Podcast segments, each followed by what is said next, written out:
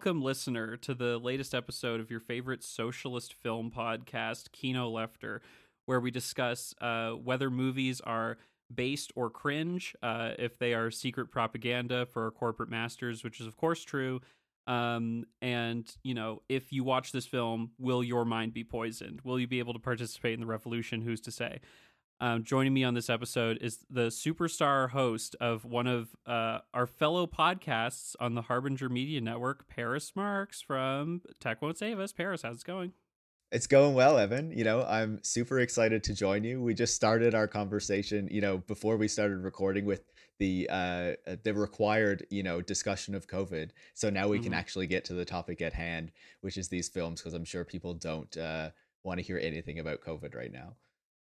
Exactly. Spider Man does not get sick in this film. Uh, he does not have the sniffles, as far as I can tell. Um, but yes, we are here uh, to talk about Spider Man No Way Home, directed by Jon Watts, the auteur filmmaker himself, uh, from such films as Spider Man Homecoming, Spider Man Far From Home, and Fantastic Four in development. Um, oh. So if you're listening to this, I will spoil the film at the beginning. I am not interested in talking about this movie in a spoiler free context. Um, so if you have not watched the film, tune out to this episode. Do not listen to my podcast. Uh, and, and I would say later. we're we're not only spoiling No Way Home, but we'll be spoiling Far From Home. We'll be spoiling Homecoming. We'll be spoiling The Amazing Spider-Man, The Amazing Spider-Man Two. We'll also be spoiling Spider-Man, Spider-Man Two, and Spider-Man Three. So get ready. We're spoiling everything for you. We'll also be spoiling Amazing Fantasy number one, uh, the first comic book appearance of Spider Man. We'll be spoiling your own home. Uh, we'll be spoiling everything home related uh, any possible future titles of Spider-Man movies. Uh, I wonder what the next conceit is for the next trilogy of Spider-Man movies. What next word they'll have to dump into every movie? Prognostications for a future segment of this show. We'll see. Yeah. Um, but uh, here's the plot of Spider-Man Three, Take Two. Peter and friends are trying to get accepted into college after Spider Man's identity is revealed to the world. After a magical fuck up, Peter is tasked by Doctor Strange to return visitors from other worlds of the multiverse to their home reality, including Electro, Doc Ock, Green Goblin, Sandman, and the Lizard. Peter learns that all of these baddies are killed in battle with their versions of Spider Man, so he decides to cure them before sending them home in the hopes that their lives will be saved. After Green Goblin murders Aunt May, Tobey Maguire and Andrew Garfield are summoned by Ned and MJ to console Peter and help him send these baddies packing. After learning an important lesson about power and responsibility, the world forgets who Peter Parker is. Now, I have to admit, when you started reading, I thought you were just like reading a synopsis off of like Wikipedia or like the IMDb page. And then you got to Green Goblin Kills Aunt May. And I was like, wait, this isn't in the synopsis. yeah i i just i tried to write down the main plot points of this because um we were talking before it is definitely a Fortnite movie. I don't know a better term for this. It's the only thing i've been able to settle on because like these films exist as platforms for other pieces of intellectual property to join them and to like flatten difference. Like that's the main thing. So it's easy for studios to pick and choose different properties to come join on the exciting adventures that would otherwise be bad? Question mark. They don't have enough faith in whatever other movie they would produce. Because fun fact this movie was supposed to be a Kraven the Hunter film uh, where Spider-Man would fight that uh, baddie. But then uh, Sony was saw the success of Into the Spider-Verse and said what if we did that again um, so these are the only kinds of Spider-Man movies we will be getting forever. That's wild. I I didn't actually know that they had changed it in that way. Um, Wow. um, but I I like completely agree with what you're saying, right? Um, I have an article coming out in in Jacobin uh, at some point on Spider-Man. Um, and I, I essentially make that comparison, right? Not to Into the Spider-Verse, which, you know, is is obviously inspiring what's going on here, but also to Endgame, uh, Avengers Endgame, which kind of you know, brought together a decade plus of Marvel Cinematic Universe films to have like this one coming together that became the second highest grossing film ever. And I'm sure that, you know, when you're looking at the thinking of Sony and of Marvel in putting together this third Spider Man movie, seeing the success of an Avengers Endgame, but also, um, you know, I think the kind of positive reviews that uh, Into the Spider Verse received, you can see why uh, there might be an incentive to go this direction to bring together all of these Spider Men and the villains that they faced um, to try to drive people into cinemas and to get another uh, property that is going to make them a ton of money because Spider-Man itself is a very popular superhero anyway. You know, I would say probably or one of one of the most recognizable superheroes. So already there's that uh, draw that's kind of built in that a lot of people are going to see it just because it's a Spider-Man movie. But then you say, okay, and you're bringing in all this stuff from past Spider-Man movies. Um, you know that is something that is really going to bring people in and want people to go to the cinemas to see it. And I'm sure that Marvel and Sony are hoping that means it's going to get up to like near Avatar and Avengers Endgame level uh, sales and of course, uh, it's going to make two billion dollars on the fact that we all stand Andrew Garfield. Uh, the fan cams worked. Uh, everyone is very excited to see Andrew back as uh, everyone's favorite web slinger. But no, you're right. It's uh, like I'm not so precious about the Spider-Man character. Like I like Spider-Man. He's never been my favorite superhero. I am cursed with being a DC guy, um, which of course is one of the most um, both at risk and most cursed identities of all time. Um, but uh, I, I like Tom Holland as Spider Man. I think he's fine, but in terms of like the characterization or like what Peter goes through in these movies, it's so lackluster compared to uh, previous installments. But I think that's a that's a good place to start talking about no Way Home. It's so. I, I, would say before we get into. Oh yeah, well when I was writing my article, I kept like messing them up, right? Especially Far From Home and No Way Home. Um, yeah. but I would just say, you know, you're a DC fan. I am a Spider-Man fan, okay? In the mm-hmm. sense that I grew up with Spider-Man, watching the 60s Spider-Man cartoon, like loved that thing. Um, you know, had Spider-Man action figures, uh, the little web shooter thing that that you could get like after um you know the Sam Raimi trilogy came out, like when those films were were going. So yeah, I would say that if there is a superhero who you know I have had the most kind of interest in through my life, not that I'm like a big superhero fan these days, and I was never really into comics or anything like that. Um, but Spider Man is the one, and I would say Batman is probably like secondary to that. But I would say you know, I've soured on Batman, especially because of his politics, but I did think the Christopher Nolan movies were cool. So Mm-hmm. I I do recall uh, being in the lineup for the original Sam Raimi Spider-Man film, uh, and of course, I love the first two installments of that. Spider-Man Three was the first IMAX movie I ever watched. Um, no and I remember when they started selling the PlayStation 3s, Spider Man 3 on Blu ray would come with all of them. And the PlayStation and Spider Man 3 use the same font, which I yeah, think is exactly, just yeah. the funniest thing. um, but uh, yeah, I was I was a big Tobey head. Um, I loved Green Goblin in that first movie. Willem Dafoe, of course, a phenomenal actor. Alfred Molina in the second Spider-Man film. They were, I think, they learned from the Batman films that like one of the biggest draws of a superhero film is the villain.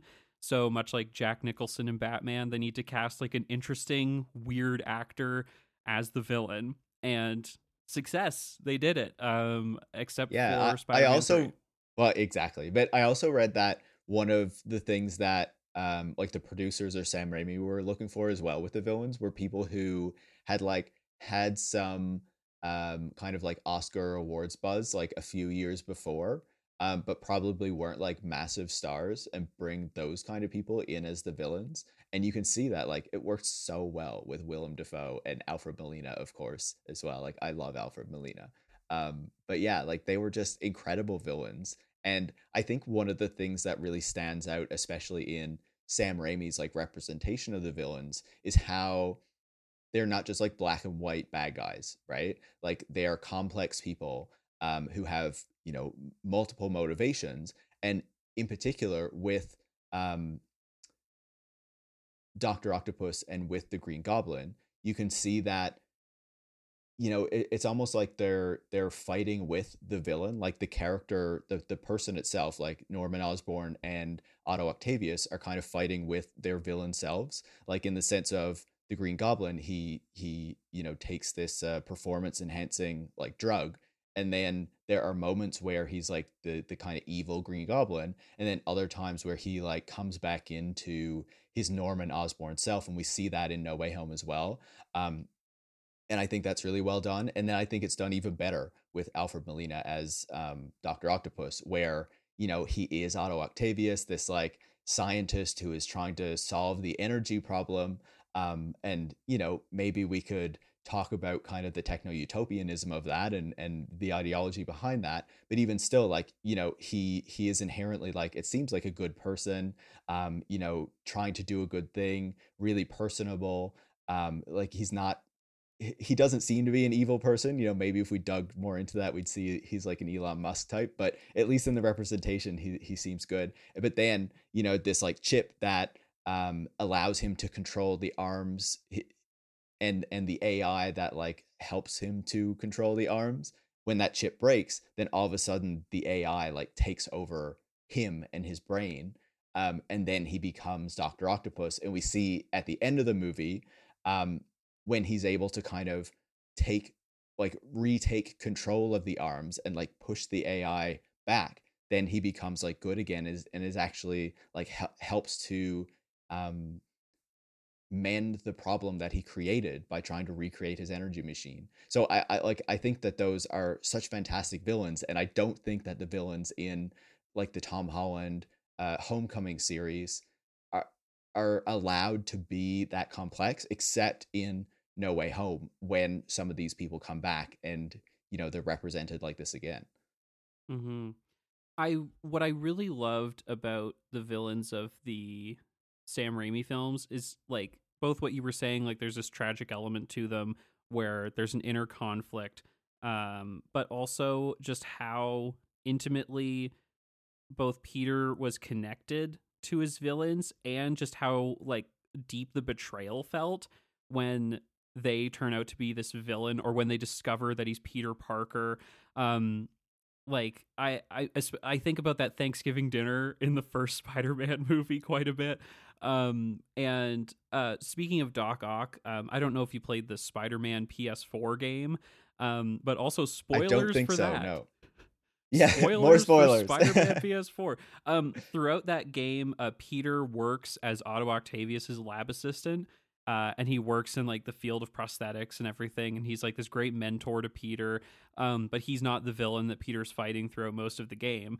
And then once you successfully help Doc Ock create his arms, he goes insane and you have to defeat him and he forms the Sinister Six.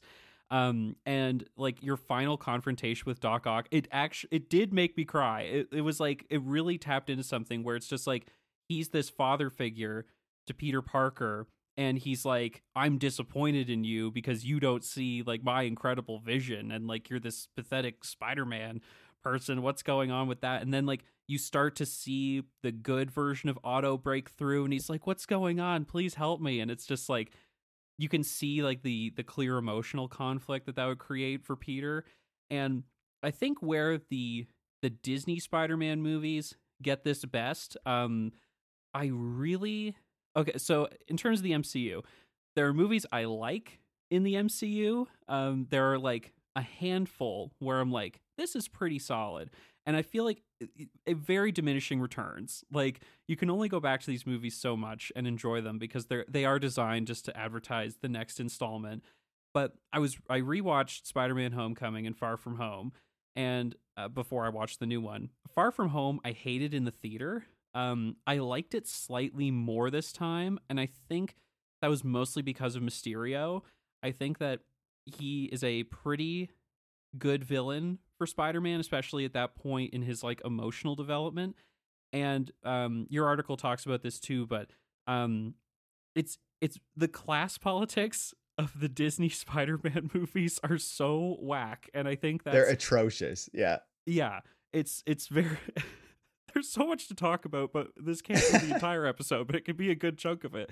Um, but in Far From Home or in Homecoming, the first one, um, I really liked Michael Keaton as the Vulture. Um, and I think that so that I. scene yeah. where um, Peter realizes that he is the dad of his high school crush, I really loved that scene because and and it brought into um, uh, pun stark relief what I think a big problem with sort of the Disney uh, Marvel movies is is that there's very little sense of danger throughout them. Like there is certainty with the Marvel movies that like most people are like the main characters will live throughout it. Um but there was just something about like this teenage Peter Parker going to the Vulture's house and he's just like he's just playing with his knives and Peter is like visibly terrified. I was like this is great. This is cinema. This is what I'm here for. Um and then he just like threatens to murder this teenage boy afterwards. I I that was such a highlight for me. But this is all within the context of Peter Parker being like a worshiper of like an Elon Musk type superhero, Iron Man. Um and he doesn't like Peter doesn't have a job in the MCU movies. That's something that like kind of just dawned on me by the end of No Way Home. It's like, wait, what does Peter Parker do? He just like he does the Stark internship. Yeah, it's like, does he get paid for that? And it was just like because MJ has to go to work. Like we see that in this movie, she has to work at like a a, a coffee shop, and Peter just kind of fucks off and he's like, "Well, I'm I guess I'm economically secure because I can just go to like a billionaire's secret bunker uh whenever there's like Spider-Man related trouble happening." Um, but the wild but- thing in No Way Home is that like Peter uh, like the Tom Holland's character in that film often references that he's broke or that he can't go to university without a scholarship. And it's like he says these things while he's in like Happy's penthouse or whatever. And it's like the audience does not believe this. Like, you know, he's he's Peter Parker, he's associated with the Avengers. He still has these connections to like Stark Industries. Like he he's not poor. His his aunt, yeah, she dies. Okay. We can talk about what happens after that, but like through the film, she's like a philanthropist basically. Like, Mhm. you know, they're not hard up people. Like it it it, it just like you can't believe those things and i think it i think it's really fascinating what you say I, i'm sure we'll talk more about the tony stark and iron man connection but i think it's really fascinating what you say about the the michael keaton vulture stuff like i completely agree with you how good that scene is when he like arrives at um the vulture's house and like the music is so good as well like you know he's so upbeat he's like going to prom with this uh, girl that he likes and then like you know michael keaton opens the door and it's just like everything drops and like that that is great um but i think what's so interesting there is that michael keaton's character um like you can see how he is not in the right but like his motivations are justified in in many Mhm. senses right you know he runs this salvage operation then you know his business is taken from him because of this government partnership with Stark Industries and and Tony Stark, right? And so then he turns turns to arms manufacturing to keep his crew employed and to, you know, provide for his family, right? And near the end, after that um after, you know, he figures out that Peter Parker is Spider-Man and they have this like final confrontation, he kind of explains to Peter that like Tony Stark and Iron Man is the bad guy. Like, why are you mad at me for being an arms manufacturer when your hero is also an arms manufacturer? And it's like that that narrative is like there, but like nothing is ever done with it. It's like it's it's kind of treated as illegitimate or like not important. And then you know Peter Parker and Spider Man go on to uh, still defeat the Vulture and like help Iron Man and you know then the films continue and he's still an Avenger and he's still looking up to Iron Man. It's like, you know, that has no impact on his character or his understanding of Iron Man and you know that just continues through the series then. It's fascinating because I feel like not not to use like logic or anything, but the satisfying screenwriting thing for me, at least in Spider-Man Homecoming, is that Peter learns that like his mentors like aren't all they're chalked up to be and he needs to learn a hard lesson about like hero worship. And it it would work perfectly at the end of that movie because he gets this offer of like oh become an avenger. And like he just sort of like politely declines and he's like oh i'm so happy to be here you know with my other marvel friends. Um i mean it's called homecoming. The title of the fucking movie is a flex by disney because they're like yeah we got his ass. Spider-man's back. Exactly. Um, yeah. but um yeah it, it is disappointing. And i mean the this like obviously in the mcu they know this like tony stark is the source of a lot of evil within the universe. I mean it's not dealt with seriously but like there are problems that he creates.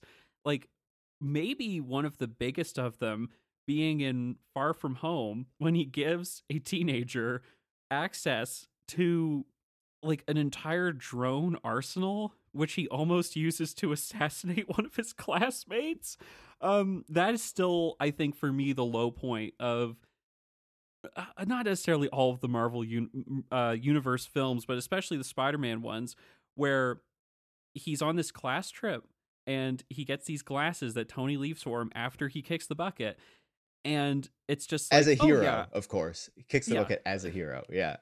The Yeah. hero. Eh, oh god and he just he gives peter access to all these drones um for seemingly no reason i don't understand how this makes spider-man a better hero like i don't understand tony's motivations there um I think it's I think it's better to see it through the lens of like the studio's motivations, really.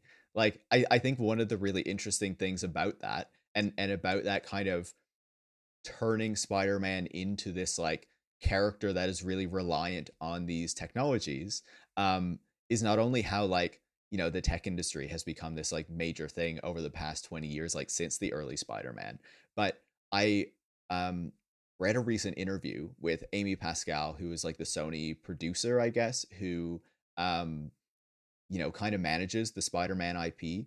Um, and also Kevin Feige, I think is how you feige i think name? that's the Okay.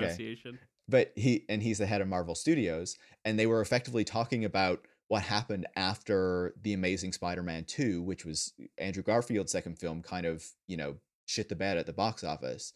Um, and what they were going to do with Spider-Man next.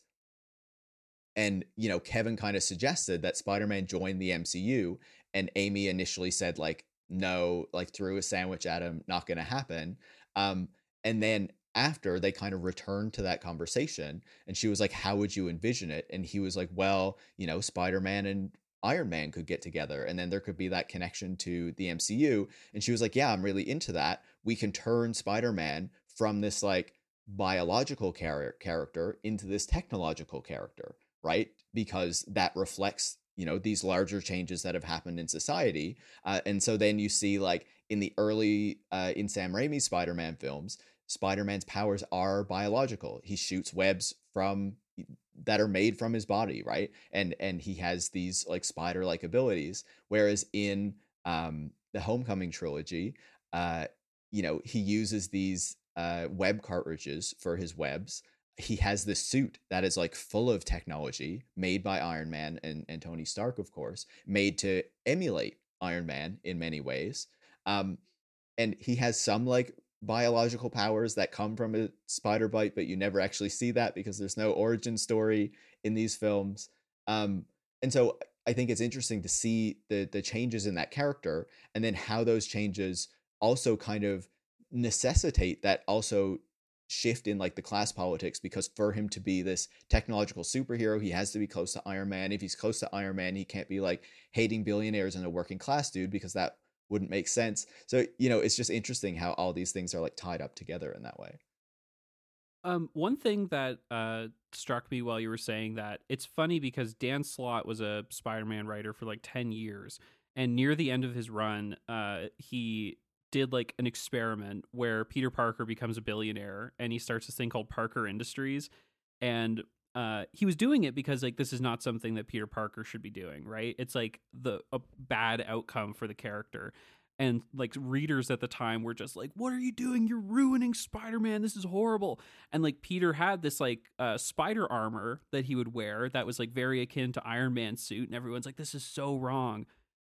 now that is cinematic Spider-Man, and everyone is just like, "Yes, this is my character."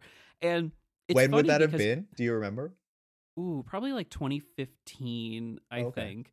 Um, but right before Homecoming and everything else. Um, and it's interesting because at the end of No Way Home, I don't think we can talk about this movie chronologically because it's just Yeah. everything's happening all the time. Yeah. Um, but it, this is one of the big things with Marvel movies. They gesture towards something that's like very satisfying, right? Because like at the end of the film, we see, oh, Peter's making his own costume now, and it looks like the classic Spider-Man costume. My one one of my gripes about this film, you don't get a good look at the new costume. I thought like there would be a triumphant look at like, ah, here is Spider-Man. He's gone through all this stuff, but he's Spider-Man. You kind he's just he's always zipping around and then he just swings into the camera. There's no cool slow-mo shot. Um and uh, very disappointing on Marvel's end for that. Give me more glamour shots of the costume. A Um, tease, you know. Now you got to see the next one, Oh, jeez. or they'll have some. It'll it'll be like uh, an after credit scene in some like future Marvel movie, you know. And I'm I'm honestly so stupid because uh, at the end of No Way Home, it's like Christmas time, and I was like, oh, they're gonna he's gonna pop up in Hawkeye because it's it's Christmas in the Hawkeye show, and Okay. that didn't happen. And I'm just like, I've been trained by Disney to expect this. I'm just like, ah, Christmas. That reminds me of this other Marvel property.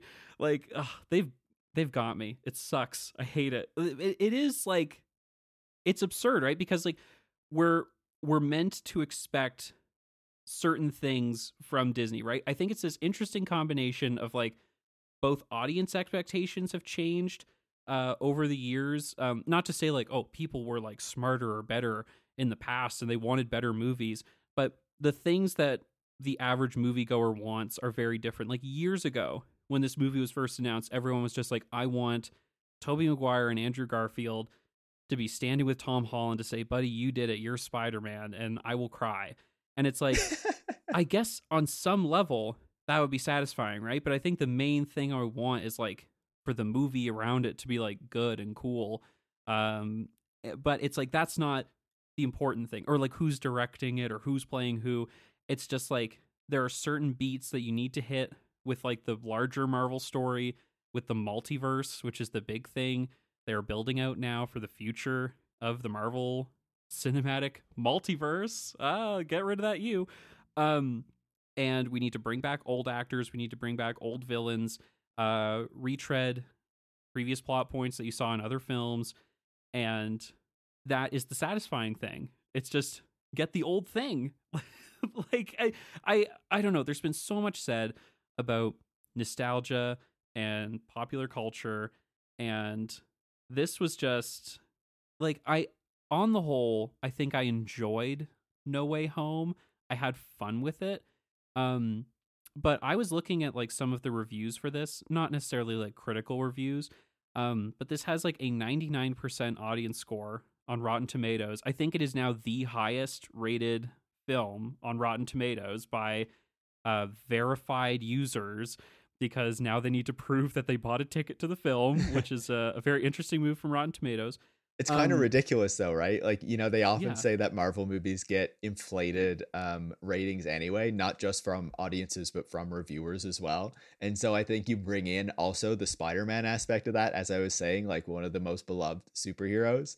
You know, I think it just blows it through the roof. And then you have the nostalgia aspect of bringing back all these characters from the past. Like, you know, it's made for this, even though it's totally not like the best movie that's ever come out this year or ever or anything like that. Like, you know, it's just another big blockbuster, but people love this shit. Yeah. And like it's funny because even the promise of what's to come next, like, oh, now we can really see Tom Holland be Spider-Man. What did I just watch? I had to watch 3 movies? to get to oh now he's Spider-Man like it's it's absurd like I mean I I am a dog who's sitting waiting for the treat right and it, like my master just keeps like it's in his pocket or his hands are empty. And it's just like you have to wait 2 years for the next treat. And I'm just like okay I'm excited uh, because I see that bag and eventually that bag will be opened and I will be able to smell what's inside. But it's always kept away from me. Because like people think now like oh the next Spider-Man movie he's going to go to college and he's going to oh the lizard is his, is his professor. But what we're going to get is all the old Spider-Man are going to come back again. There's going to be even more Spider-Man. Like if this movie is going to make so much money, especially during a pandemic. I mean, the whole like having theatrical releases during a time where everyone's getting sick, questionable. Um but um they're not locally to, like, uh, locally some of the IMAX Spider-Man showings on the opening weekend have been listed as exposure events now. So yeah, I, don't, I don't know what's uh, gonna happen with that. um, I did see this very funny meme. Uh, sorry, this meme corner of the podcast, I guess. Um, it's just this guy sipping on tea, and it's like, uh, audience members will truly have no way home while I disperse like a toxic gas into the theater, and it's just like, no, the toxic gas, we're breathing it. Um, everyone's gonna get COVID from this. Um, but um like we I said mean, we got covid out of the way before we started recording. We were wrong. Yeah, exactly. Um like th- they've had their first taste of the elixir right? Of like bring back the old spider-man. They're not going to go back. Like there's there's no they've opened up andrew garfield's box and they cannot close it. Um and you know as as fun as it was to see them in this like there is that sort of promise of like and we're going to do it again next time. Can't wait to see these guys pop up again. And we were chatting uh, at the beginning of the podcast about Secret Wars, um, which if you're not a if you're not a modern comic book head, uh, well, Secret Wars was a was a big Marvel toy commercial slash comic book in the 80s that they did jointly with either Hasbro or Mattel um, which was just like, look at all these new designs for the characters. And that's where Spider Man's black suit comes from uh, because they wanted a new Spider Man action figure. And then later they were like, ah, it's Venom. Um, and then in 2015, I believe, um, they turned it into an actually very good, in my estimation, comic book crossover where Doctor Doom becomes God and recreates the universe in his image, but of course it's from different continuities of Marvel comic books. Um, and it's all about Reed Richards and Doctor Doom, and it, it's it's a good story, but it is like, oh, all the multiverses are crossing over or whatever. So that is like that's out there as like the next target for Marvel after they did like the Infinity Gauntlet story. It's like, what's the next big thing we can do? Because these movies have to keep getting bigger and bigger, or else they will die. Like I feel like as soon as audiences, especially today, feel like a lack of momentum with the overall Marvel story, they will not be invested anymore. Like that's that's my theory at least. Like even the TV shows, like with Hawkeye and everything, spoilers for Hawkeye, they have to go like here's the next like two series we're doing after this. Here's a character from Black Widow. Here's Kingpin. Like it needs to keep promising the next thing and Secret Wars is definitely the next thing honestly, like I hate all this stuff, to be quite frank. Um, like I, I have several thoughts, but I'll just start by saying that um, I I used to watch the Marvel movies like when they were getting started with the MCU, but then it just got way too overwhelming for me. And like I kind of watched most of them up until Avengers Endgame, but I, w- I was already saying like years before that, I was like, when that one comes, then I am done. Like I'm not watching anything else at that point because I'm so mm. fed up with having to keep track of like so many different series of movies just to understand what go what's going on. Like it's it's it's just wild to me that so many people actually do to be to be quite honest. Um on your larger point though about, you know, all of this multiverse shit and and what is coming. I would say first of all, I think Andrew Garfield kind of got shafted as Spider-Man. Um yeah you know, I think it's really interesting to watch the interviews that he's done since that series was canceled, where he says like, I wanted Spider-Man to like be more working class, but like the studio had very different ideas for what they wanted the character to be. And so I think you can see his kind of like amazing Spider-Man series as kind of like the bridge between the working class Spider-Man of Tobey Maguire, Sam Raimi, and you know what Spider-Man becomes the the kind of billionaire loving technology enhanced Spider-Man of like the Tom Holland era. So I think that's like an interesting bridge point. But I think like as I was saying, I'm already so fed up with like Marvel Cinematic Universe stuff um personally. And then to hear that the future of this could be like not only this like cinematic universe that's referencing referencing back to all of these comics and trying to like recreate this comic universe in cinematic form and now you know on the streaming with all the all the TV series. Um but then on top of that for the future to be not only finding like a new way to bring more characters together in one of these kind of Avengers Endgame kind of uh series that that brings everyone together in one movie but then also to need to call back to its own cinematic universe up to this point and have them like part of it as well like it, it just seems way too overwhelming for me and like like you know as i said I, I i struggle to understand why so many people are like invested in this and paying attention to it because it just seems like way too much of a commitment personally um it, for like a product that is not stellar uh, in my opinion to be to be quite frank. Um so yeah you know in terms of the ending of no way home i think i felt hopeful with the ending in terms of how it looks from a story perspective but i think then thinking about the economics of where this needs to go and the the kind of drive of the producers that are guiding it amy pascal and and kevin feige um like there's no way to be hopeful about where it's going to go because as you were saying it ends like um nobody remembers who Peter Parker is or that he's Spider-Man um or, or I guess some people probably know who Spider-Man like that Spider-Man exists because he's still like flying around but nobody knows he's Peter Parker and nobody knows who Peter Parker is so like Mary Jane or Michelle, whatever she's called in this one, Michelle Jones or whatever, MJ uh, and his buddies and all the Avengers forget who he is, right? And so he like enters this like, you know, shitty apartment. He he looks like he doesn't have like all of this Tony Stark tech anymore. And it's like, okay, like he can actually be Spider-Man now. But like if he is Spider-Man, if he is like the working class Spider-Man of like the Tobey Maguire era and so many of the comics, like does that really work for the MCU? Like, you know, where is the benefit of that kind of a Spider-Man for this larger series and how does he then get roped into this larger kind of multiverse story? Like there's just no way that I can see the producers allowing him to become who Spider-Man should actually be. There will inevitably be a way to pull him back into all of this bullshit. Yeah it's it's fascinating because I think yeah basically the only thing they can do is like gesture towards a Spider-Man that we're more familiar with, like you were saying with the Amazing Spider-Man movies. Like they're these. I, I think it's important to recognize that like blockbuster movies, to me, they always feel like spaces of competition. Like there are so many voices and interests trying to make them into one thing. Like I mean, the Sony executives, like Amy Pascal, um, I, I don't know if Avi around anymore or if he's producing Spider-Man movies. Maybe he's dead. I don't know. Um, but there's like, nothing the Sony producers love to do more than fuck up a Spider-Man series. So oh, exactly, and like they're they're hell bent on it. Like it's never stopped. Like not only is are the MCU Spider-Man movies being developed uh, like jointly between Sony and Disney, there's also like the Spider-Man extended cinematic universe with Venom and all of the other villains.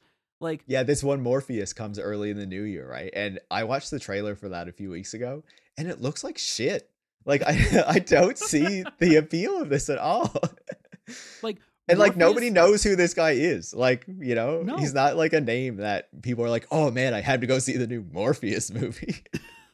uh, and, and you know what? It's so bad. I just realized his name is actually Morbius. Oh.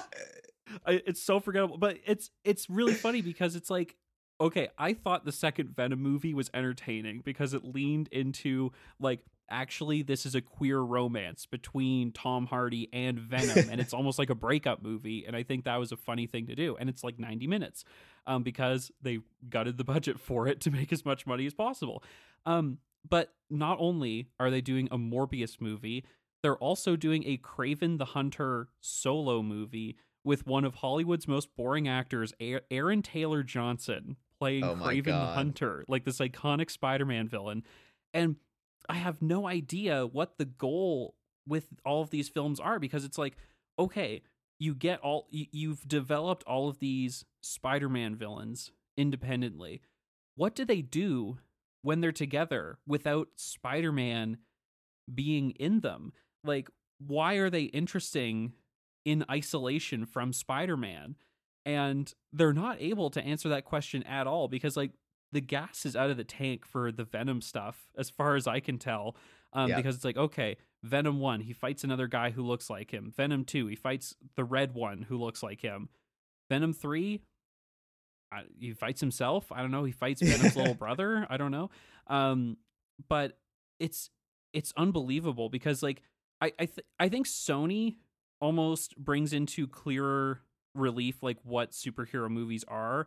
Like they are just like you know, they're they're just vehicles to generate money and Sony doesn't care about the fans and that's so important in terms of like seeing these for what they really are, right? It's like they don't care about the comics, they don't care about like the universe or like what people expect. It's just like no, it's a spy it's a guy that kind of relates to Spider-Man.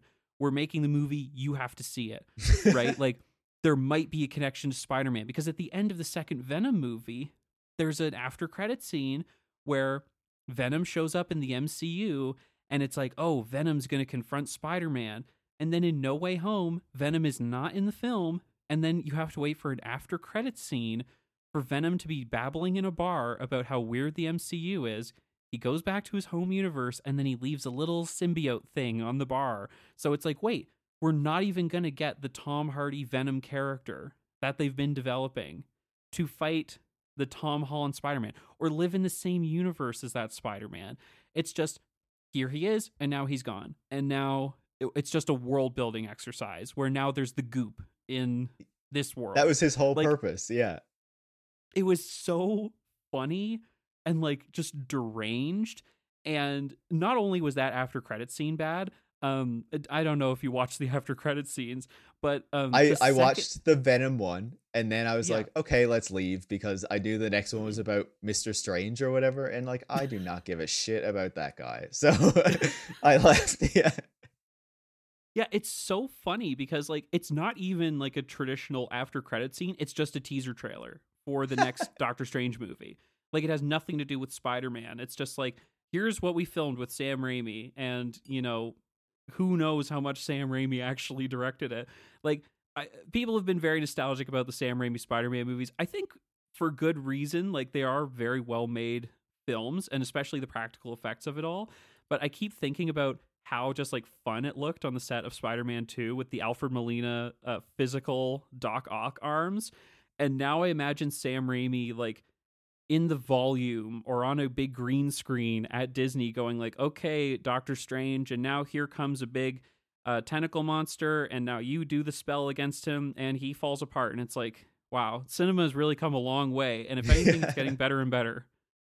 Yeah, like I, I, you know, I, I realized after I wrote the article that Sam Raimi was doing the next uh, Doctor Strange as well, and I was like, you know, I, I had that same moment where I was like, can he still make a movie that is so like I would say good for a superhero movie um in that kind of universe and with those kind of constraints. You know, because the thing that I feel like Marvel often gets a lot of credit for is for bringing in a lot of different directors. But I feel like what actually happens is they bring in these directors for the name recognition. But in many cases kind of then suck the life out of their films.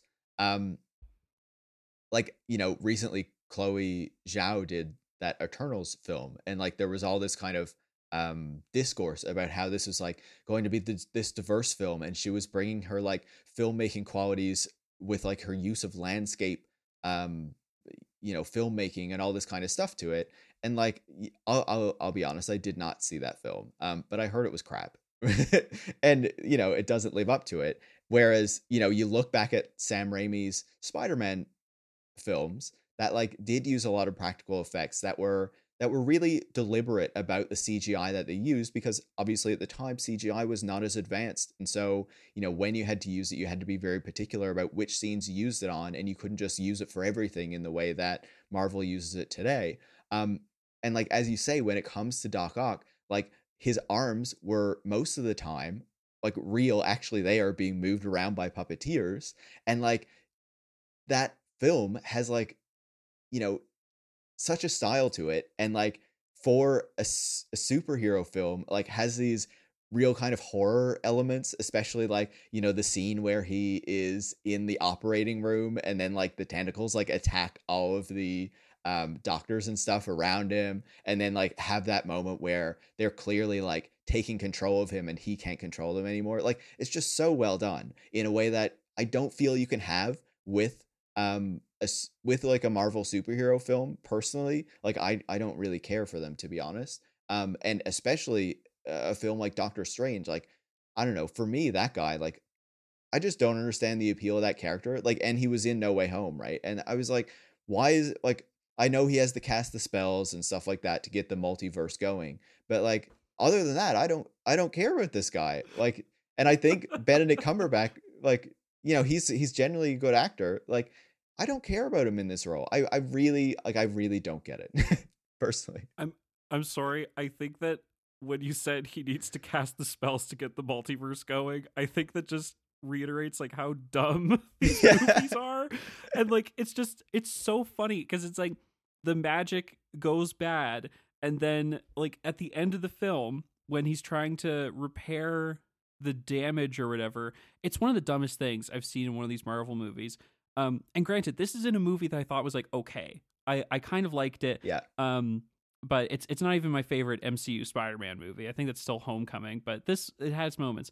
But I like I would I would cr- say that I really like this one because mm-hmm. like like the reason that I like this one is because the characters from the other series are back and yeah. it's not just all about these Marvel movies and i feel like and, and like these marvel characters and the avengers and all this all this shit right like it allows you to kind of take a break from that take a step back from it and actually interact with something else um and i feel like that is the positive aspect of this film for me like i do actually think tom holland is an okay spider-man i don't like how um they have designed his character in the sense of his class background, his reliance on technology, yeah. blah blah blah. Um, some of the dialogue I think is is horrible. Um, but like I, I think he has potential to be a better Spider-Man and it's kind of ridiculous that like three three movies in we're like maybe the next trilogy will allow him to really, you know, become the Spider-Man he should be, which is really ridiculous. Um and you know, you you even get that line um with great power comes great responsibility.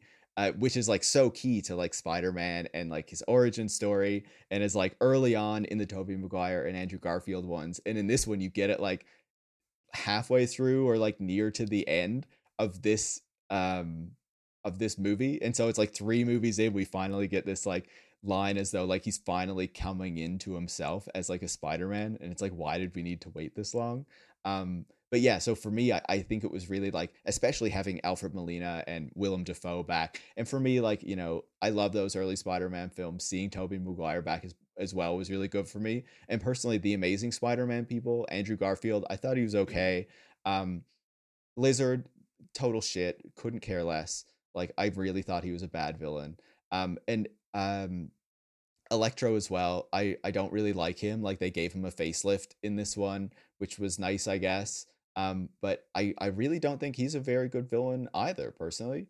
Um, it, it was really just having those those characters from the early uh Sam Raimi films that made it better for me because I feel like you know as as I was saying earlier I feel like the villains in so many of these Marvel films are like really two-dimensional right like they're not allowed to be complex people and when they are you know as we talked about with the vulture it's like you can see that he's complex but the Marvel films won't actually pick up on that or allow him to like really get into it um in a, in a way that actually has any kind of effect on the story. Um, whereas I feel like you know you bring Willem Dafoe and Alfred Molina back in particular, and that does kind of have an effect on the film itself because you have like you know Willem Dafoe again going back and forth between Norman Osborn and the Green Goblin, and you have Alfred Molina like you know he still has these arms, but then he can see that like wait this is different something's going on here and you can see that like it's kind of clicking with it like you know something ha- something's happening there and then they repair his chip and he's back to being Otto Octavius but with the arms and that really affects you know his character right and so you know I thought that was I thought that was really interesting and then of course having at the end where there's this like potential for a different Spider-Man I thought that was really interesting but that's why you know the film kind of appealed to me mm-hmm. I I want to get more into the villains, but I did just want to uh, bookmark this very dumb moment for me. Um, when they're at the Statue of Liberty for the final battle, which also reminds me, there was this insipid fan theory that was popular on YouTube. Because um, I expose myself to so much of this dumb shit because I think I do so actually funny. know about this though. Yeah, yeah. Um, where people thought that um, because this movie is gonna like kickstart the multiverse or whatever for Marvel, that the Fox X Men would appear during the final battle because the end of the first X Men movie also takes place on the Statue of Liberty. And like Wolverine and Rogue and everything would be there. And it's like, I know not a soul alive who is nostalgic for the Fox X Men movies. Like Ian McKellen Mar- is Magneto, though. Come on. I- oh yeah, and it's like of the of the Marvel characters, I love the X Men. I legitimately love the X Men. They're my favorite Marvel characters by far. Um, I think some of those X Men movies are watchable. Uh, I do think Logan is good. Um, but and yeah, Ian McKellen, uh, Patrick Stewart, phenomenal, perfect casting. Um, exactly but and I know, I fucking know they're gonna bring those bastards back before they die to be in Secret Wars to go like, oh Charles, it looks like the multiverse is breaking open. Like they're gonna do that, but they've already kind of um, had like their their multiverse time travel moment with the X Men, though, right? Exactly. Like Days of Future Past was one of the big templates for this because I remember the appeal of that movie was really big. It's like, oh, you're gonna see the two Professor X's meet up with each other. I I remember really liking that movie when it came out. I have not revisited Days of Future Past in a long time, but I do I do recall enjoying it.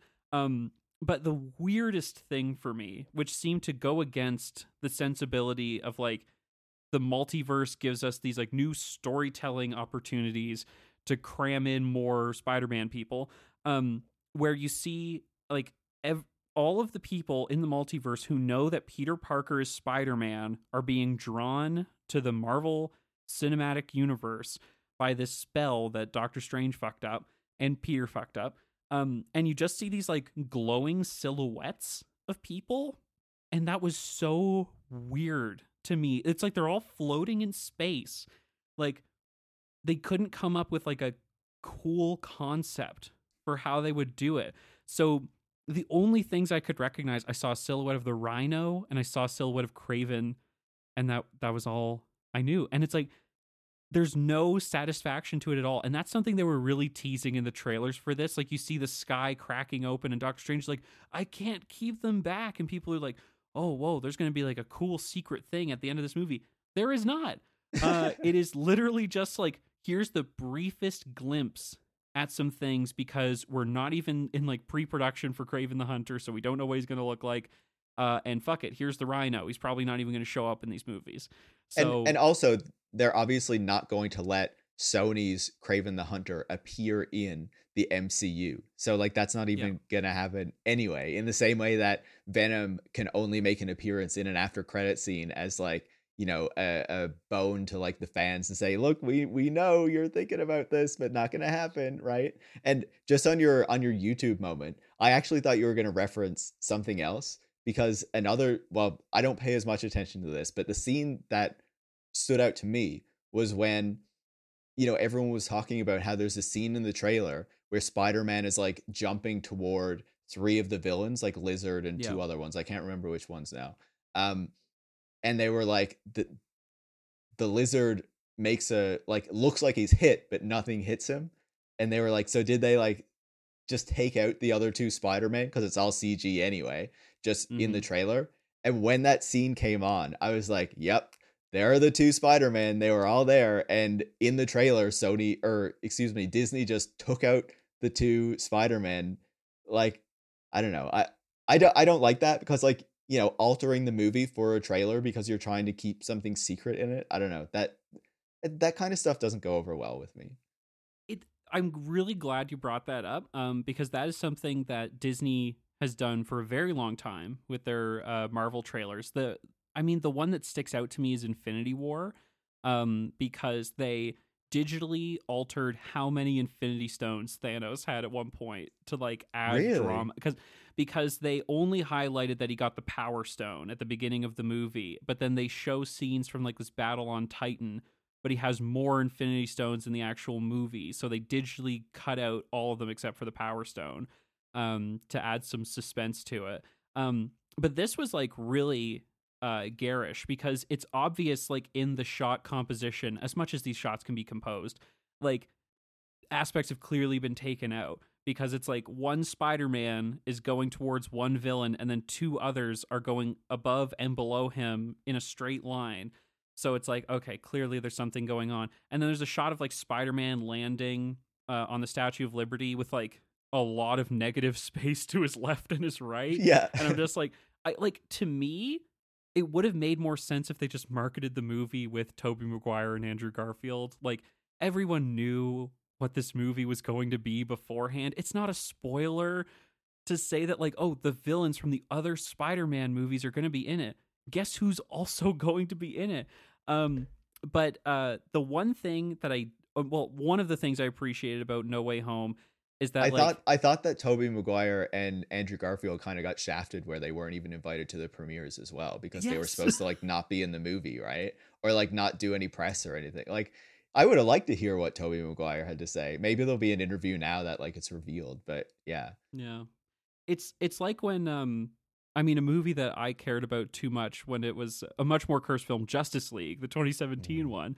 Henry Cavill was on the press tour for that movie, but couldn't say he was in the film because he died in Batman versus Superman.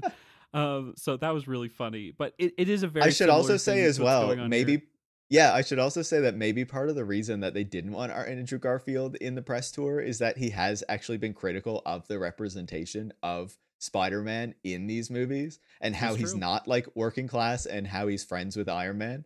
So yeah, maybe maybe there was another incentive there. Get him out of here. Exactly. Um, well, that's and that's part of the reason that Sony ditched Andrew Garfield uh, from the Amazing Spider-Man trilogy is that he like didn't show up for an event and like that got the the the studio really angry and that was one of the reasons why they were like, "Fuck it, we're gonna remake these movies and not do another one with him." I think Tom Holland, uh, God love him. I think he's also on his way out uh, for being Spider Man because, like, in a lot of the press things, he's just been talking about how tired he is of acting and how he's looking forward to like focusing on his personal life. He also shit talked the Uncharted movie before it came out, so really? mad props to him. Um, because I mean, I don't think anyone likes that Tom Holland is Nathan Drake from Uncharted. Like he's he he's a little boy. He's not a cool yeah. Indiana Jones guy, but he he was talking. Mark about, Wahlberg is also in that movie. Oh, like God. bad casting. Like no. Yeah. Um, and of course, for his crimes against the Vietnamese people, Mark Wahlberg will receive justice, probably in heaven. Uh, but at least on Earth, we are, you know, stuck in this purgatory of Mark Wahlberg being in movies. Um, it but, does seem uh, like they are trying to turn Tom Holland into like a leading man. And yes, like I, you know, I kind of get the impression that I'm not sure that that's what he wants to become. Like, you know, th- this is pure projection right here as well. But I, it's interesting to me that like Viggo Mortensen was like Aragorn in you know the Lord of the Rings films, also the 20th anniversary of those around now. And then like he did that like one blockbuster series and like has never appeared in a blockbuster since and like went on to do indie movies. And you see something similar with like Robert Pattinson and Kristen Stewart, I believe her name is. They did the Twilight mm-hmm. films, really huge. Maybe they have done some other blockbuster stuff. Like I know Pattinson was in uh, Harry Potter, but like for the most part, after that success, then they went on to do like independent films as well, which are generally like quite good. Like I did not really like them when they did Twilight, but they have like totally rehabilitated their reputations in my eyes from doing Yeah. like all these like independent films. And so it does make me wonder like is this what uh Tom Holland desires to do or would he like to go more that path? And whereas you have like Timothy Chalamet who is juggling like independent like smaller films plus these big blockbusters that he's appearing in as well. So yeah, I I don't know, I just think it's interesting.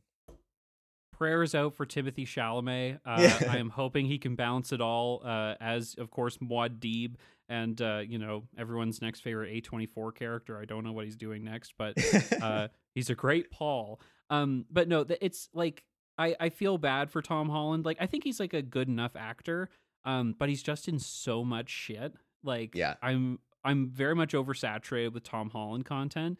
Um, like there are even rumors. People are like, "Oh, Tom Holland could be the next James Bond," and I saw that, yeah. that is, I mean, okay, I like Tom Holland. I'll give him a chance. I James Bond is probably my favorite film franchise. I I have I I care too much about that film. Um, and if Tom Holland is James Bond, I think that might be the necessary motivation for me to stop caring about James Bond. So maybe it's a good move if he if he does get it. But yeah, like I think like Marvel, uh, they try to think in like ten year plans, right? They're like, we we've got all of our shit figured out. So I I think Tom Holland probably doesn't want to be Spider Man for the rest of his life, but they will keep him there for as long as possible until they can kill him off and replace him with Miles. Yeah, and you know they've locked him in for at least three more movies. It seems like. It, I know in the press tour, Zendaya was joking that like he's he's gonna be playing Spider Man until he's like in his thirties, and he's twenty five or something right now. And you know it does make you wonder, like, is you know as I was saying, is that something that I'm sure he's he's going to be paid very very well for it. Um, but like creatively and personally, is that really what he wants to be doing? Especially after doing three of them now and being in all these other MCU films, you know, based on the press tour, it seems like maybe he's getting a bit tired of it, but I guess that's it.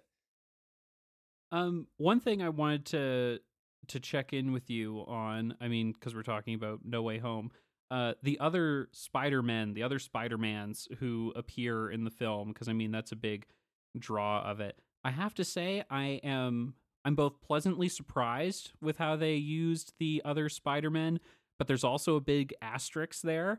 Um, like I I'm glad that Tobey Maguire and Andrew Garfield weren't just there for like a cameo. They did have like substantial roles in the film. Um, and I really, I do really think that Andrew Garfield's introduction was so funny. Um, when he's at like, uh, like Ned's family's house and he's like stuck to the ceiling and then he has to clean out a cobweb. I thought that was very funny.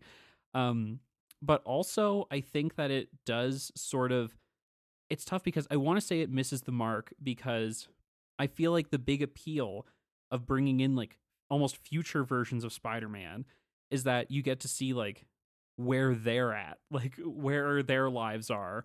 But I think because of the very like tricky franchise management Sony needs to do, you only get like crumbs of what's going on with them. Like the only thing we learn about Andrew Garfield's Spider-Man is that he's become like more burnt out and like violent as Spider-Man.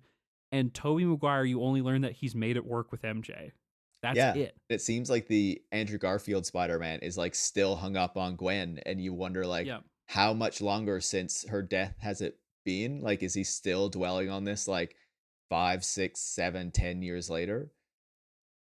Yeah, and and I think that what worked about a movie like Into the Spider Verse is that well, I mean, it, it embraced its comic bookiness, and and this does too. But you got like little mini introductions to every new character, and you got a glimpse into like their world, and you know they have to return to it. And I feel like there was there was like a, a an arc to those characters that was pretty satisfying. Um, but with these guys, it's like I did like. Oh, okay. My favorite parts of this movie are like the group therapy sessions with all the Spider Men. Like I, I thought they were very well handled, and I would watch a movie that is just like Tobey Maguire cracking Andrew Garfield's back. Uh, that was very fun for me as an audience member. Um, but uh, it, it's also like sort of a letdown because they they do have substantial roles to like support Peter and his emotional development. But at the same time, the appeal of having these characters return is to like go back to those worlds for a little bit. Like a, a crossover that far fewer people watched, but is near and dear to my heart, is when the CW did Crisis on Infinite Earths, which is like the biggest DC crossover of all time that for some reason they let the TV shows do. Um, but Tom Welling's Superman from Smallville comes back for that. And like you get like a good like five minute scene with him and you get caught up on everything that's happened to him and it's very satisfying and then he leaves and it's just like wow that feels like perfect for that character um like even brandon routh's superman gets like a very satisfying narrative arc in that show um but with these guys i feel like they're leaving that on the table because they know they're coming back for the, either the next spider-man movie or secret wars or maybe they'll just be like, you know what, we're making Amazing Spider-Man three. We don't care anymore. Like Andrew Garfield, we we got him a check. Um, but uh, what did you think about the inclusion of of the Spider-Mens?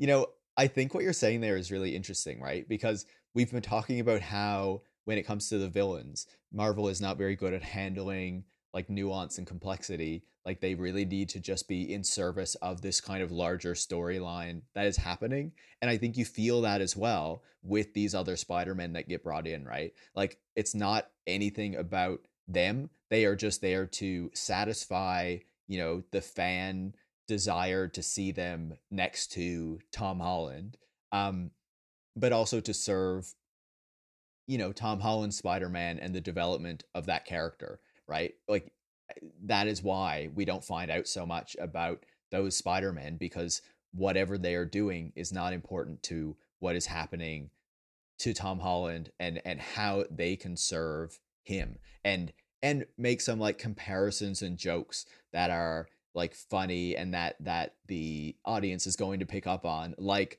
you know the the webs and how tobey makes his own webs and they're like do webs come out from anywhere else? And it's like, come on, guys. Like, seriously, like, yes, okay, we know the joke that is always being made about Spider Man in that way, but like, does this really need to be in the film? I, I personally, I don't think so. But yeah, but you know, I think I was happy to see them come back from for the simple reason that you know, as I've said before, if there's any superhero that I really like, it's Spider Man, personally. I will mm-hmm. see any Spider Man movie. You know, I don't watch many superhero movies. I'm not very interested in the MCU.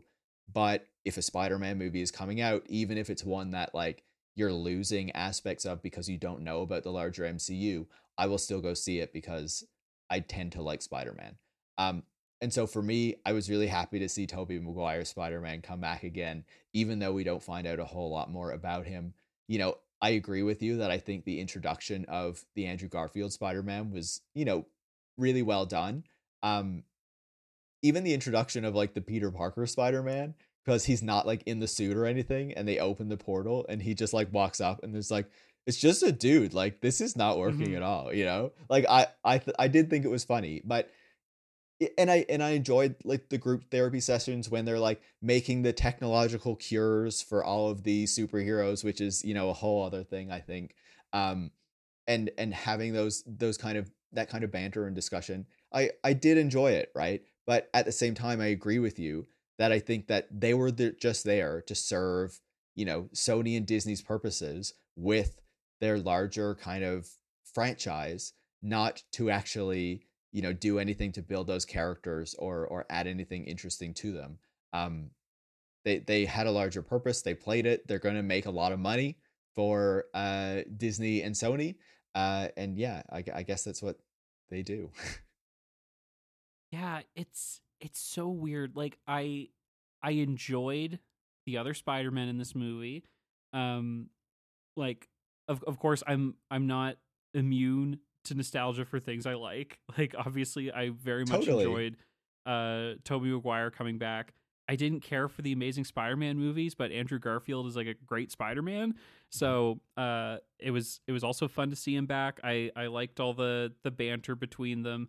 Um, but you know that's that's sort of the ceiling on what this movie can be, right? Is like the satisfaction on that level of seeing the the old things come back. So and and it's also interesting because like they're allowed to age in a way that the Spider-Man villains cannot um because like Willem Dafoe and Alfred Molina both have been like digitally touched up for the movie. Yeah. Um because they need to be like the same ages um that they were in their in their movies.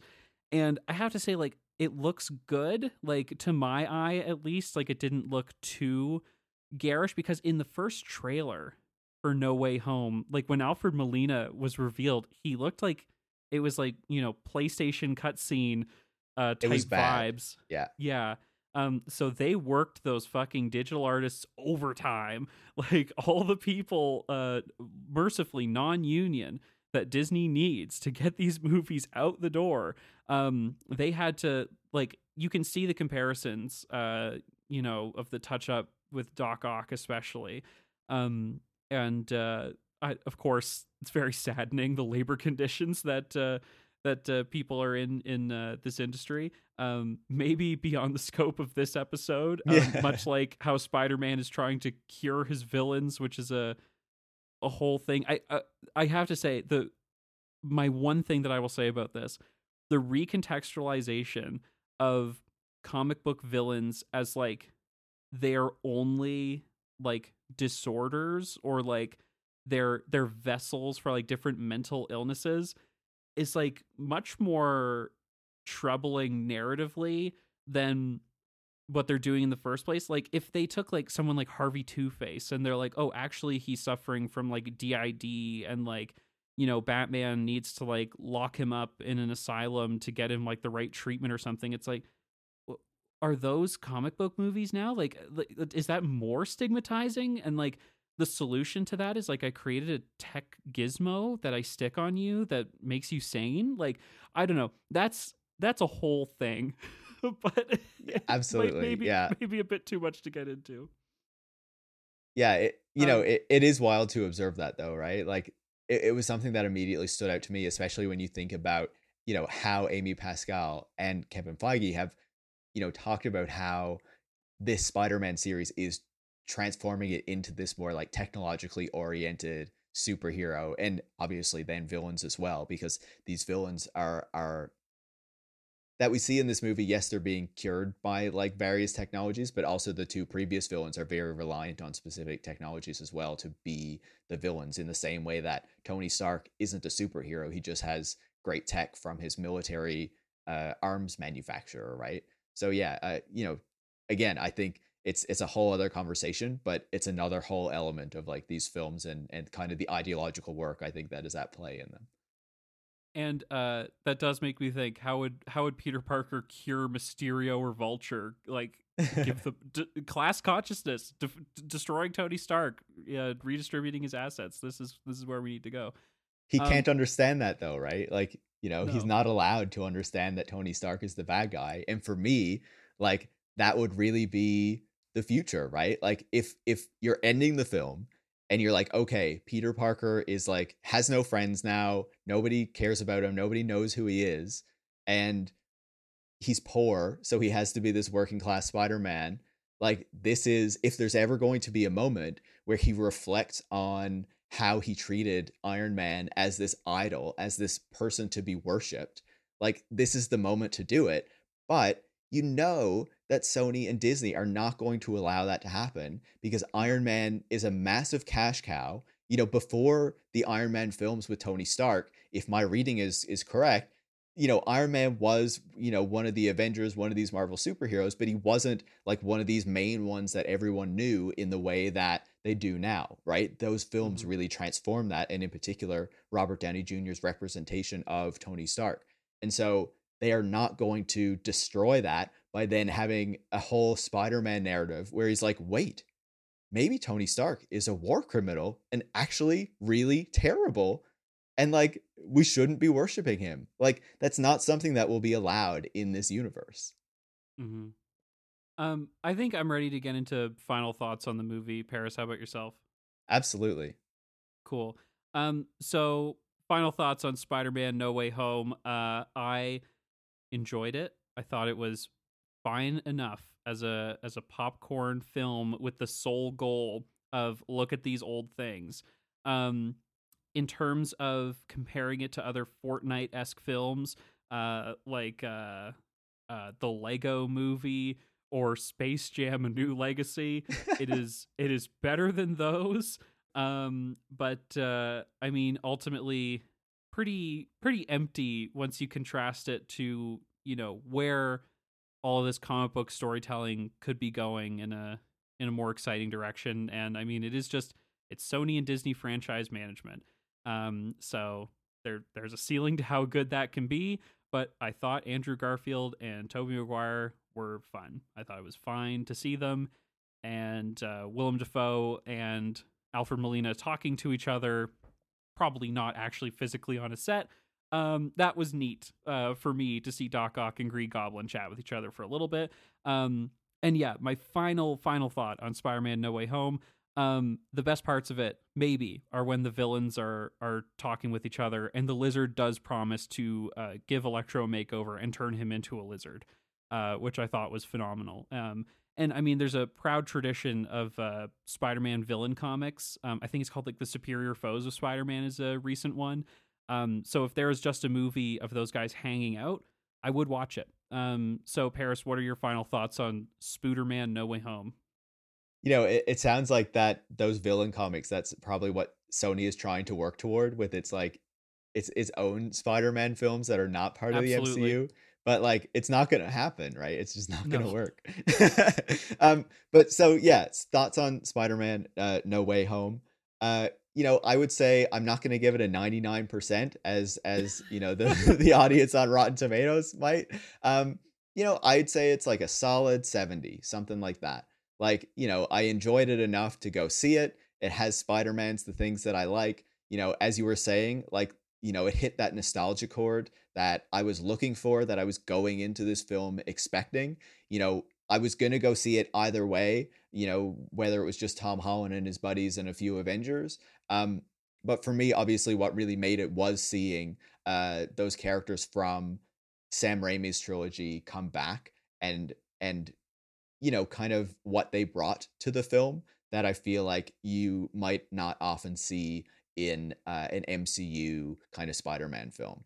I think that um, I really enjoyed seeing Willem Dafoe. I really enjoyed seeing Alfred Molina in particular. Like, you know, love their characters, love them as actors. So I was really happy about that. I think it's really funny also to watch the interviews that they've done about it, where like, you know, uh, it's it's interesting the way that they talk about working on on the film, and it seems like they're trying to say more positive things than they might actually think in their minds. But you know, it's a paycheck, right? Um, I also think it's interesting for what it sets up for the future, where things could go with the character. But I think that you know what would be best for the story we know is often not served because what that would mean for the profits uh, is is not as good. So, you know, I think unfortunately we're going to see some way that as you say he'll be somehow brought back into this larger universe instead of allow being allowed to be his own character, his own thing, you know, more reflective of uh, much of the Spider-Man kind of storylines through the comics that we've seen over time. Um, but yeah, you know, I think it was enjoyable enough. I don't feel any like particular desire to go watch it again or anything. Like I'm not, you know, crazy over it or anything. But you know, it was good enough. It was a good break of two hours or so. Um, yeah. Cool. Let's get into Recomradations, fan favorite segment where we chat about the pieces of media, life experiences, or anything else under the sun that we've enjoyed this week that we want to pass along to you the Kino Lefter audience. Uh, Paris, would you like to start or would you like me to go first? I'd like you to go first. Wonderful. Okay. Um, so my recomradation for this week um, is a movie I've been very excited to watch. Um, I've been on a big Shinya Tsukamoto binge um, because I got this amazing box set um, with eight feature films and two shorts of Tsukamoto's. Um, from Arrow Films called Solid Metal Nightmares, which I highly recommend. Um, and my recomradation this week is my second favorite Tsukamoto movie in the box set so far. I love Tetsuo the Iron Man, the better Iron Man. Um, And uh, this one is called A Snake of June from 2002. It's like an erotic thriller um, that uh, Tsukamoto made within the context of like 2002 was like one of the highlight high moments of Western erotic thrillers. And he was saying how sex is always portrayed as like the evil, sinful thing in those erotic thrillers. And in this, it's like it's it's like both a redemptive force um, and also just like an intrinsic part of human nature. Um, but the character relationships are much more interesting. It's a gorgeously shot movie. It's in black and white with like this blue tint over it. Um, and it's all about like this rainy season in Japan. I mean, in June, that's like nature was very informative for him. And like a lot of Tsukamoto movies are about Tokyo as a city um, and comparing that to like, you know, human nature. Um, so it's very, it's a very pretty film. It's 77 minutes. Um, it kicks ass. It's also very sexy. It's a very sexy film. So uh, that's my recommendation for this week. A Snake of June. Uh, Paris, how about yourself? That sounds uh, fantastic. And I would say uh, I have been more on the blockbuster side of things this week. Um, you know, it is the 20th anniversary of The Lord of the Rings, The Fellowship of the Ring. Uh, I think it was December 20th. Um, for me, you know, that that is right around the time of the first Spider-Man film. I believe that was 2003. Uh, the Lord of the Rings films are 2001, 2, and 3. Um, for me, the Lord of the Rings films were incredibly like uh, important to me. Like as a teenager, they were like the films that I absolutely adored, were completely obsessed with. Um, you know, watch the extended editions. I don't even know how many times, and like all of the special features that were in there as well. Mm-hmm. Um, and so I have been rewatching those films this week um, because you know I I wanted to go back into that world I guess uh, as I was taking a break, uh, and I also bought like a really nice edition of the Lord of the Rings book that came out recently. Um, that oh, is like nice. really really beautiful. Um, and so yeah, you know it's probably not a recommendation for a film that people haven't seen in a while. Um, but I've been enjoying that, and I would also say um I did watch The Matrix Resurrections uh, last night as well. Um, you know, obviously no spoilers, anything like that. Pretty new film. Uh, you know, I feel like the reviews have been kind of mixed, but I would say that for me, for what I was looking for right now, I think it's a very meta film. Um, and I I loved it. Like I was totally into it. So Amazing. yeah, I uh, I I, th- I hope that people are going to enjoy it. Uh, Matrix is going to be on this podcast. I have yet to see it during uh, this recording session. I was going to go to the theater on Christmas to watch it, but with how bad COVID is, I can rent it at home. So I think I'm going to watch it at home. Um, I, am so excited uh, for the Matrix, though. I've I've been very quick Matrix note. Um, I've been trying to watch Sense8, the the Wachowski TV series that they made with uh, uh J. Michael Straczynski, I think, like a comic book writer. Um, I watched like the first twenty minutes of the show, and it does whip. Um, so oh, yeah. I might. I love I might, that series. I might watch all of Sense8 before I watch the new Matrix movie. Um, but uh, not to give I any lo- spoilers, but I would say yes, do that because I think you'll actually get more enjoyment out of the Matrix Res- Matrix Resurrections if you have watched Sense8 first. So I would say yeah, like make sure to do that. Um, yeah, eh, I would, you know, and just, eh, you know, you were planning to go see it in the cinemas. I had tickets to see it last night in the cinema. Uh, mm-hmm. obviously, mm-hmm. we did not go uh, because of COVID spreading and, uh, you know, all of those things. They actually shut down the cinemas here today. Um, so I don't know when they're going to reopen again. So yeah, I watched it at home.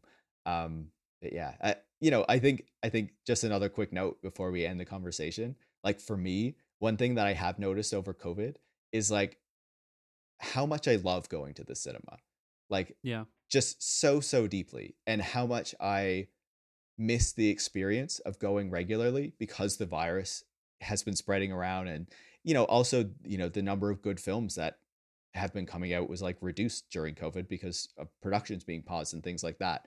And I would say, you know, one thing that really stands out to me now is that when I'm watching films at home, it's so much more difficult to just focus on the film and and to enjoy the experience because like you know your phone is there you want to check it and there's not any kind of like moral taboo against doing so and so like it it, it kind of takes you out of the experience a little bit more whereas when you go to the cinema like you know you're sitting there for me like i feel no desire to check my phone when i'm in the cinema because like this is the experience like it allows you to get that break from everything else and just to like spend a little bit of time in another world with some other characters, people, their experiences, their life, whatever.